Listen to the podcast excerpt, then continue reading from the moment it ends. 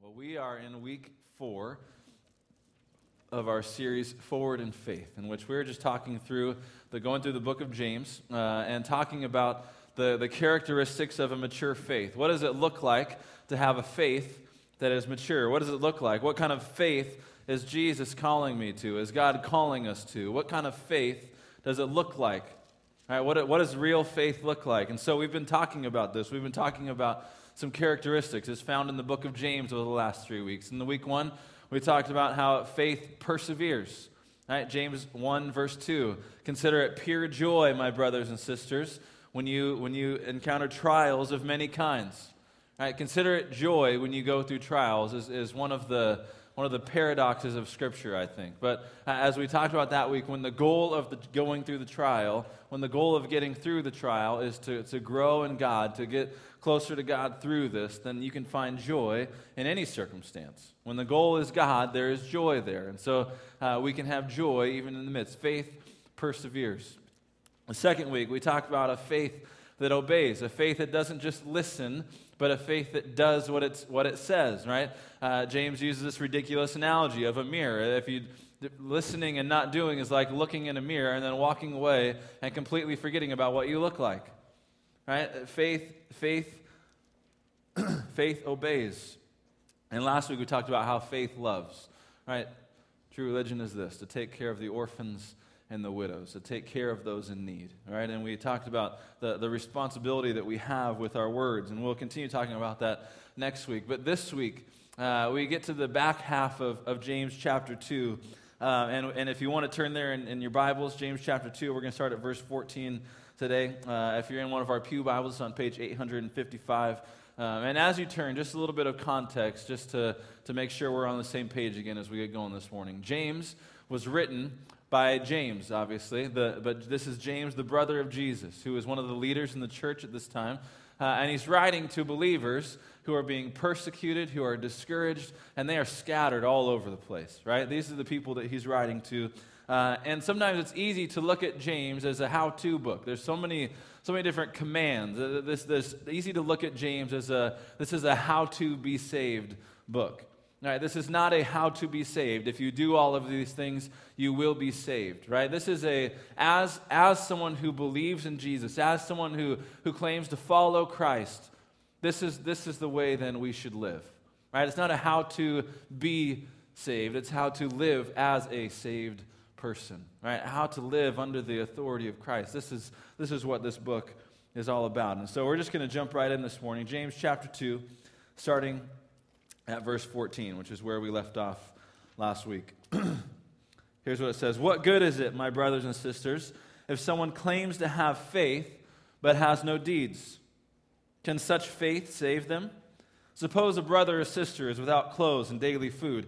If one of you says to them, Go in peace, keep warm and well fed, but does nothing about their physical needs, what good is it? In the same way, faith by itself, if it is not accompanied by action, is dead. But someone will say, You have faith and I have deeds.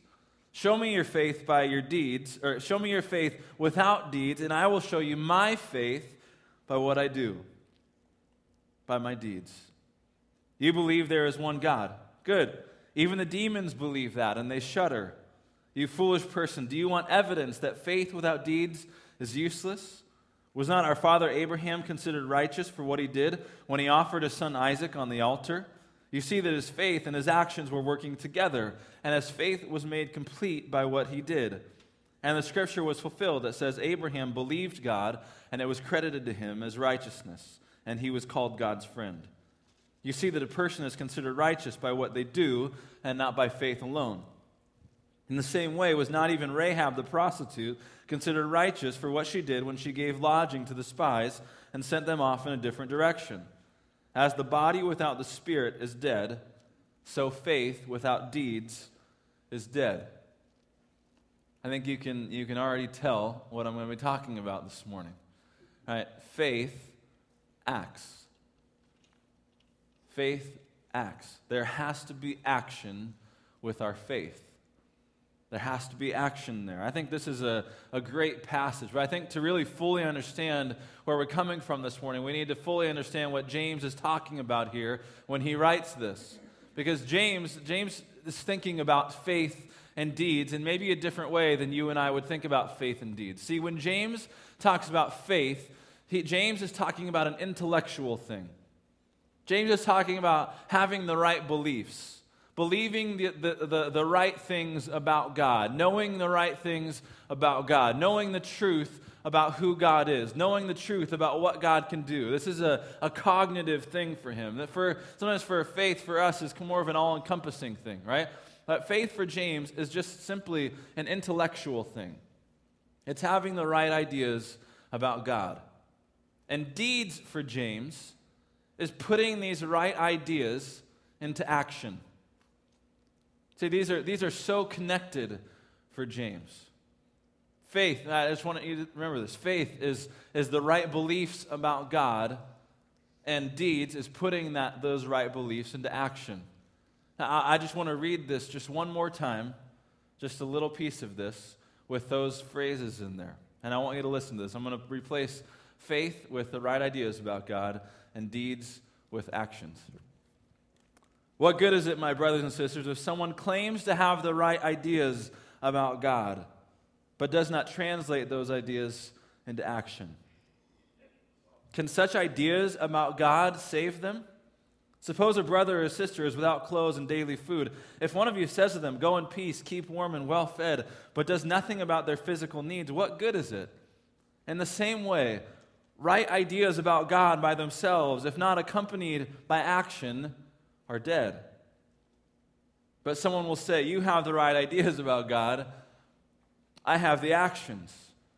Show me your right ideas without the actions, and I will show you my right ideas by my actions. You believe there's one God. Good. Even demons believe that, and they shudder. Do you see how this makes a little more sense now as we talk about what James is trying to say here? James's big idea here is that true faith is not just about having the right ideas, but about putting those right ideas into action, actually living as though we believe what we say we believe. Right? James is addressing a particular issue in the church that he's writing to.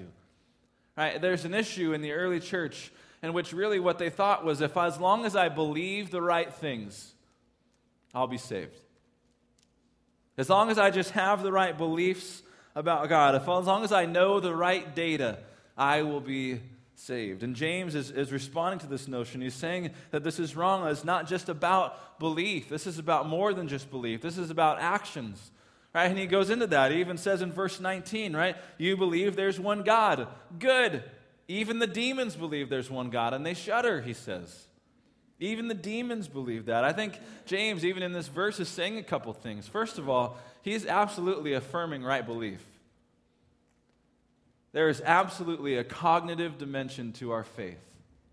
Right? Just as there isn't any relationship there, in our relationship with God and in a relationship with other people. You can imagine if uh, one of your friends came to you and they said, Hey, uh, I, you know, I've been dating this guy or a girl for about a year, and I think it's time. I think it's time that we're going to get married. And you say, Ah, oh, that's great. This is awesome. I, love the fact that you're going to get married. What's, where's he from? I don't know. Well, what about it? What about his family? Is he the only child? Is he, does he have brothers, sisters? I mean, tell me about him. What, what do we got going on here? I don't know.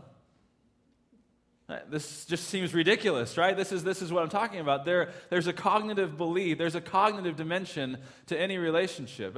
I, uh, especially now, after 10 years, I feel like I could answer most questions about my wife. Right? Think about that. There's, there's absolutely a cognitive, he's absolutely affirming right beliefs. And there's a, there's a dimension to our faith where we need to know the right things. We need to know about God's character. We need to know about, about who He says He is. We need to know, uh, and we need to be able to ask the tough questions of Scripture and actually be able to, to, to fight those through and to think those through and to be able to know what we believe and why we believe it and to be able to articulate what we believe and why we believe it. There's absolutely a cognitive dimension to our faith. But right belief is not enough, James says. I mean, think about this. James even says that the demons believe. The demons believe. The demons know what Jesus did on the cross, and they shudder. The demons know who God is. The demons know the character of God. The demons know that they are, they, they are on the losing end of this. But guess what? Their belief doesn't translate into anything.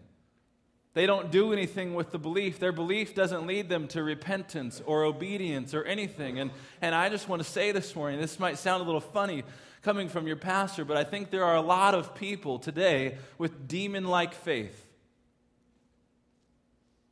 A faith that believes the right thing, that knows all the right things, but doesn't translate that into anything. It doesn't lead to repentance. It doesn't lead to obedience. It doesn't lead to action. Even the demons believe, and they shudder. There's a cognitive dimension to our faith, but if we don't translate it into anything, I'm afraid we have more of a demon like faith than anything. And I think there are a lot of Christians sitting in churches today with demon like faith. Because it's easy to come into a church and to sing the songs and to hear a sermon and to read the Bible and to say amen and to do all this stuff and leave and not let it change a thing. Faith has to have action. Faith acts. Belief is not enough. For James, true faith is always visible. True faith is always visible. True faith is is never meant to be a private thing. You know, we, we hear this all the time. Tell me if you've heard this before. Tell me if you've said this before. Actually, don't tell me. Just my faith, you know, it's just between me and God. It's a private thing. It's just between me and God.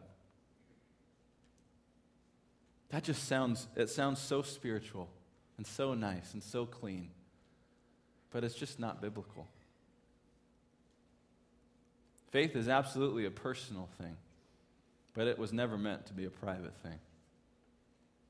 Faith is meant to be lived out, it's meant to change the way you live, it's meant to change your life. Faith is best witnessed not by what you say, but by what you do. And I really do believe this today more than I've ever believed it before that our world that we live in is sick and tired of hearing about people's faith of hearing the words that come out of Christians' mouths and not seeing anything in their lives that makes a difference. There was a survey like 10 years ago, and it asked people what the biggest difference between their Christian friends and their non Christian friends was. And 10 years ago, the, the biggest, the, the number one choice was my Christian friends go to church sometimes. That was a decade ago.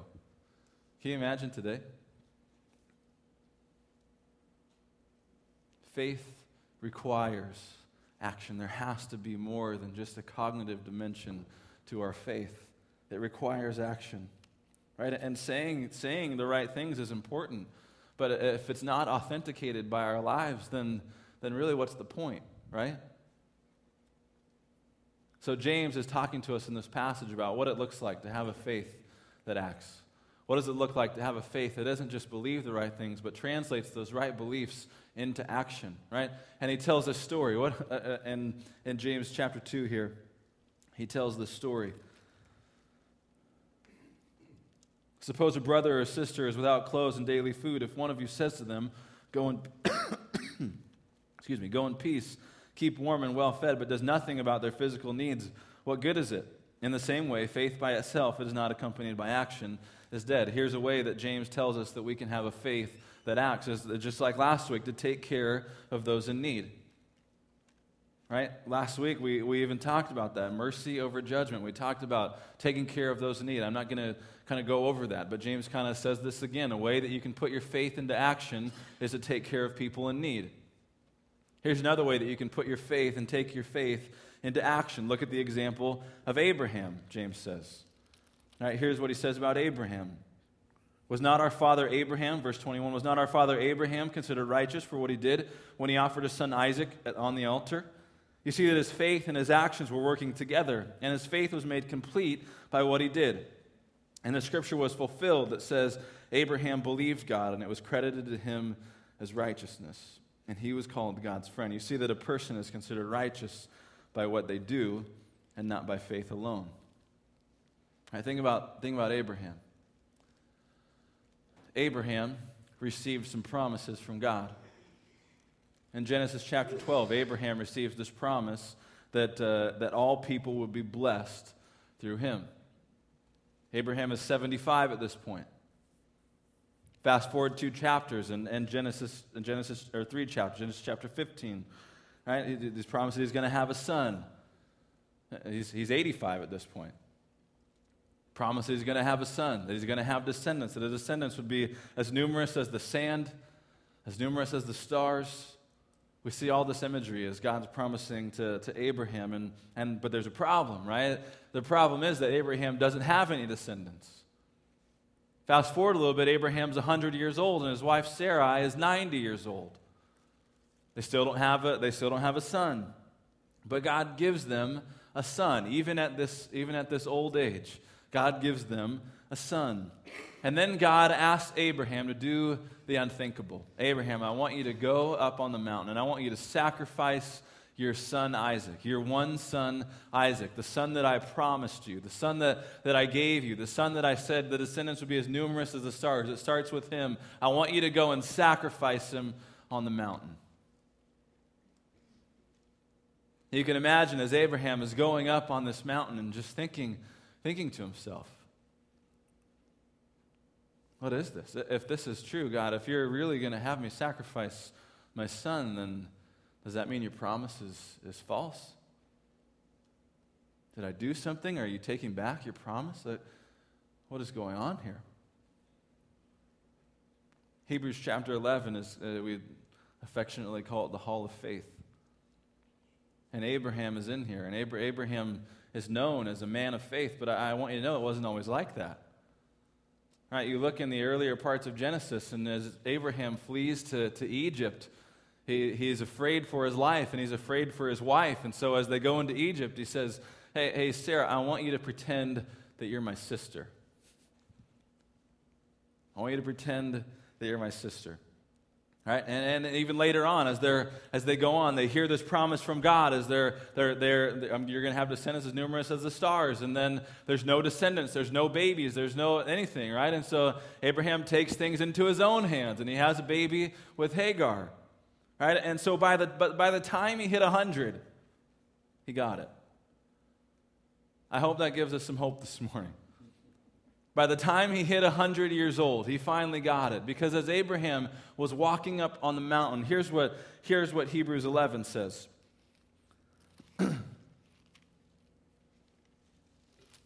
Hebrews 11, verse 17 and 19. By faith, Abraham, when God tested him, offered Isaac as a sacrifice. He who had embraced the promises was about to sacrifice his one and only son, even though God had said to him, It is through Isaac that your offspring will be reckoned. Abraham, I want you to just hear this first. Abraham reasoned that God could even raise the dead. And so, in a manner of speaking, he did receive Isaac back from death.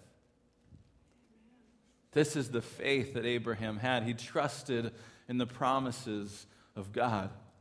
He trusted what God was telling him. He trusted in, in, the promises of God. I think for our faith to become visible, we need to make a conscious decision to say, I trust in the promises of God. Where do we find the promises of God? Well, we got to be in this book. We need to know what God says about who we are, about who He is. We need to, we need to know about this stuff. There are so many promises of, from God in this book that we need to know, and we can trust every single one of the promises that are in this book. I think as we do that, our faith becomes visible because we begin to, to live as though we believe what we say we believe. Our lives begin to change just like Abraham's life changed. I, I, I always think about this up the, going up the mountain with, with Isaac, his son, and Isaac just, hey, Isaac, uh, or Dad, where's the, where's the sacrifice? God will provide the sacrifice. Okay. Walk up a little bit more. Hey, Dad, we're getting a little closer here. I mean, where's the sacrifice? God's going to provide the sacrifice. Hey, Isaac, go ahead and get on the altar for me. Let me tie you down. Let me raise my knife and go for it. And then God stops him. Abraham, don't do it. Here's a sacrifice over here. There's a ram that's caught in the bushes. You sacrifice that. Now I know. Now I know that you trust my promises. Right? It doesn't get much more visible in faith than that, than raising the knife on your own son to sacrifice him because God has told you to do that. Right? When you believe in the promises of God, your faith, it, it has to become visible. You can't believe in the promises of God and then not be a visible faith. It's impossible. Right? So faith. Faith in action. It, it cares for those in need. Right? And it trusts God promises. Here's the, the third one faith in action. Faith takes risks. Takes risks. Here's what uh, verse 25 says in James chapter 2. In the same way, was not even Rahab the prostitute considered righteous for what she did when she gave lodging to the spies and sent them off in a different direction? I mean, we get to, to, to Rahab, we get to this, this idea about taking risks. Right? Rahab didn't know everything would be okay.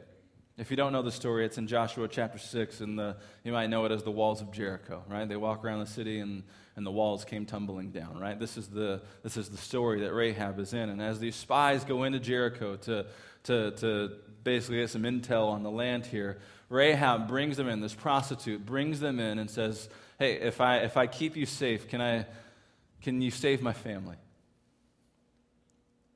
And the disciples say, or these, these Israelites say, Absolutely. Yeah, and so Rahab takes them in, gets them outside of the city through, through the wall. And, and, and she's, I just want you to hear this. Rahab doesn't know that her family is going to be okay doesn't know that what she's doing is, is going to come through, but, but her faith was put into action as she took this risk and, and her willingness to risk everything. The, it, her faith became visible.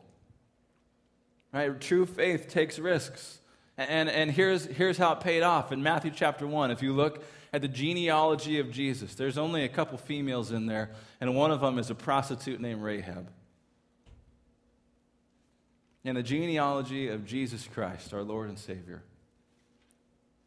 Right, faith takes risks. Faith is being willing to, to give something, even though we don't know how this is going to end up. Faith is being able to say, like, hey, I've got a couple loaves and I've got a fish here. Do with it what you want. Faith is being willing to say, hey, God, this is how you've gifted me. I'm in. Just tell me where I'm going. And being able, as we take risk and as, we, as our faith becomes visible, as we're able to, to take these risks and get involved in some things that we might not get involved with otherwise, right? God is able to use us and God is able to, to give the glory to Himself as people see us in action, as people see our love for Christ, as people see our faith in action, a faith that's willing to take risks. God gets the glory. I think that's the most amazing thing about this faith in action. Faith has to take risks. Faith has to take risks. Pastor Chris, but I hear what you're saying about this whole, whole deeds thing, this whole works thing, if you will, right? I hear a lot in the Bible about faith and works, and, and uh, doesn't Paul say something completely different than what James is saying here? Now, if you're thinking that, I want to just talk to you for a second. If you're not thinking that, just you can hear me out as well. Go with me to, to Ephesians chapter 2, and I want to I wanna show you what Paul says about this.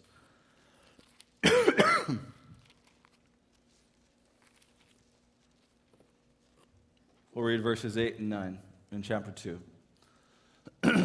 Here's what Paul says For it is by grace you have been saved, through faith, and this is not from yourselves, it is the gift of God, not by works, so that no one can boast. Now, People use this all the time to have to, to be able to say, see, where we are only saved by our right beliefs. We're not saved by our works. I don't know why you're telling me I have to do these good things. I don't know why you're telling me that I have to live out my faith. Paul here says that it's by faith alone, right? It's by faith. Here's, here's the thing about this. Right? Paul is, is, is writing this letter to an entirely different audience with, with probably uh, the exact opposite problem that the church that James is writing to has. See, the church that Paul is writing to here in Ephesus, and, and this letter was circulated all over the place, so we can, we can believe that it's a fairly common issue here. The, the people that Paul is writing to here have this thing that, that there, there's a prerequisite to be saved. Right? To be saved, I have to do all these things. I, I need to be doing good works so that I can be saved. They, they had the exact opposite point of view as the people that James is writing to. And, and Paul is saying, look, no, we're not saved by our works. Right, doing, doing good things is not going to save you. We're saved by faith alone, but, but faith for Paul is a much more complete picture than faith for James. Remember, James is talking about faith as just an intellectual thing. Paul is not thinking about that. Paul is thinking about faith in a much more, in a much more complete way. And faith does not start with works for Paul. Faith starts with faith. Faith starts with faith, but it doesn't end there. See, the problem with going to Ephesians and making the case that, that, that Paul is talking about just faith alone from verses 8 and 9 is that you forget verse 10. And here's what 2:10 says, "For we are God's handiwork, created in Christ Jesus to do to do good works, which God prepared in advance for us to do."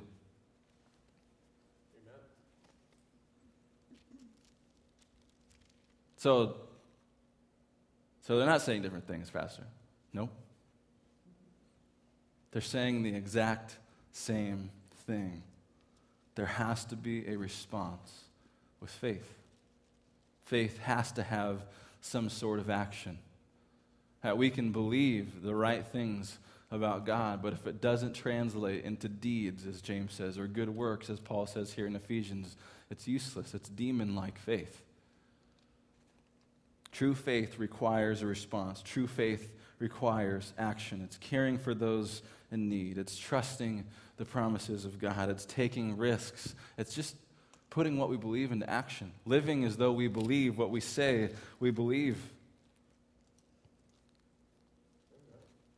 Here's how James closes this out as the body without the spirit is dead. So faith without deeds is dead. As the body without the spirit is dead, so faith without deeds is dead. I wonder how many of us this morning are, are guilty of, of some demon like faith.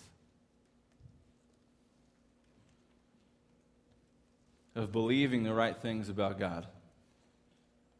Some of us have been in church for decades. Some of us are new to this, and that's, that's great. I, I love that.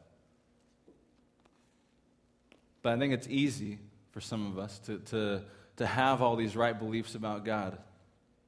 We've heard hundreds and hundreds and thousands of sermons. We know a lot of really cool things. We've read the books. We know a lot of cool things, but if it doesn't translate into anything, then we've got some demon like faith that we need to repent from this morning. Because faith has to turn into action faith without deeds is dead.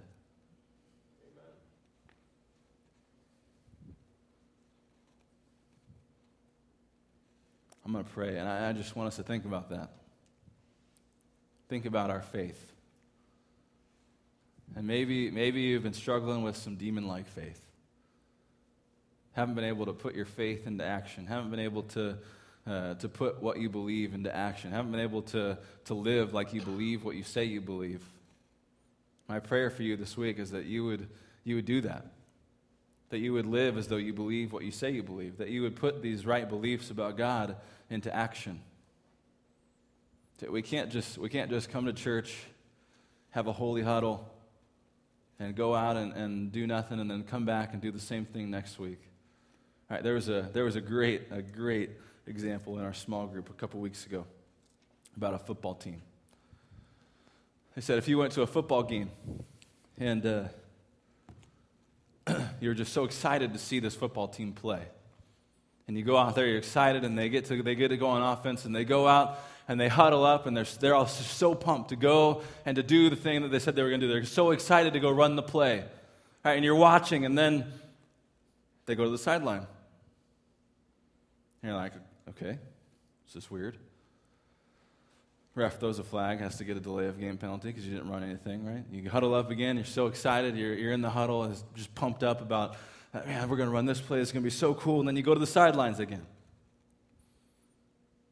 And you do the same thing. Uh, but uh, this picture is a picture of the church we gather together and we huddle up and we, we get so excited about what the, what the play that God is telling us to run. And we get, all right, we're going to go do this and we're going to go do this. Pastor Chris, we, we're going to go put our faith into action this week. This is awesome. We're going to go, like last week, we're going to go, we're going to go love people. We're going to go, we're going to go do all this. We're going to, I love what you're saying here, Pastor. Let's go, let's go, let's go. And then we go home and nothing changes.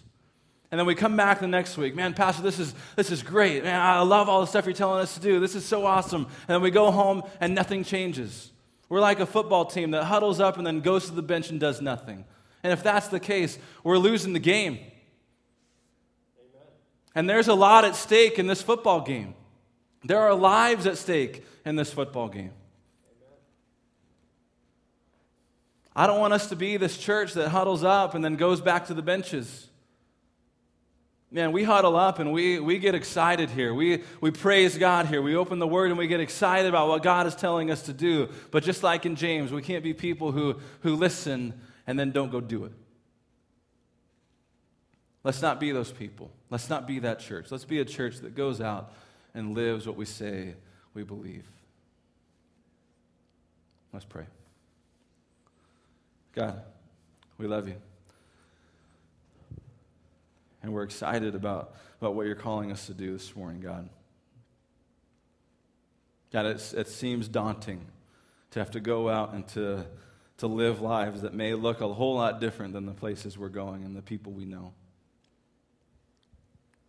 God, if we truly believe that you are who you say you are, that you can do the things you say you'll do, if we truly believe what we read, then God, our, our lives need to be different. Our faith needs to be visible. God, my prayer is it is every week that we would go out from here and that we would make a difference in our community, that we'd make a difference in our world. God, would you, would you, would you help us with that this week? Would we come back next week being able to celebrate not only you as we sing and as we dig into your word, but being able to celebrate what you've done in our lives this week and what you've done through our lives this week as we've reached other people for you. God, we love you. We give you all the praise and all the glory. In Jesus' name, amen. Amen. Would you stand with me this morning? Let me just pray this prayer blessing over you. Just hold your hands out, receive this this morning. May the God of grace and peace and love and joy, may He challenge you this week to go out and to, to make a difference for Him. May He remind you of who He is and what you know about Him, and may that shape and change you as you go this week. Go in peace in Jesus' name.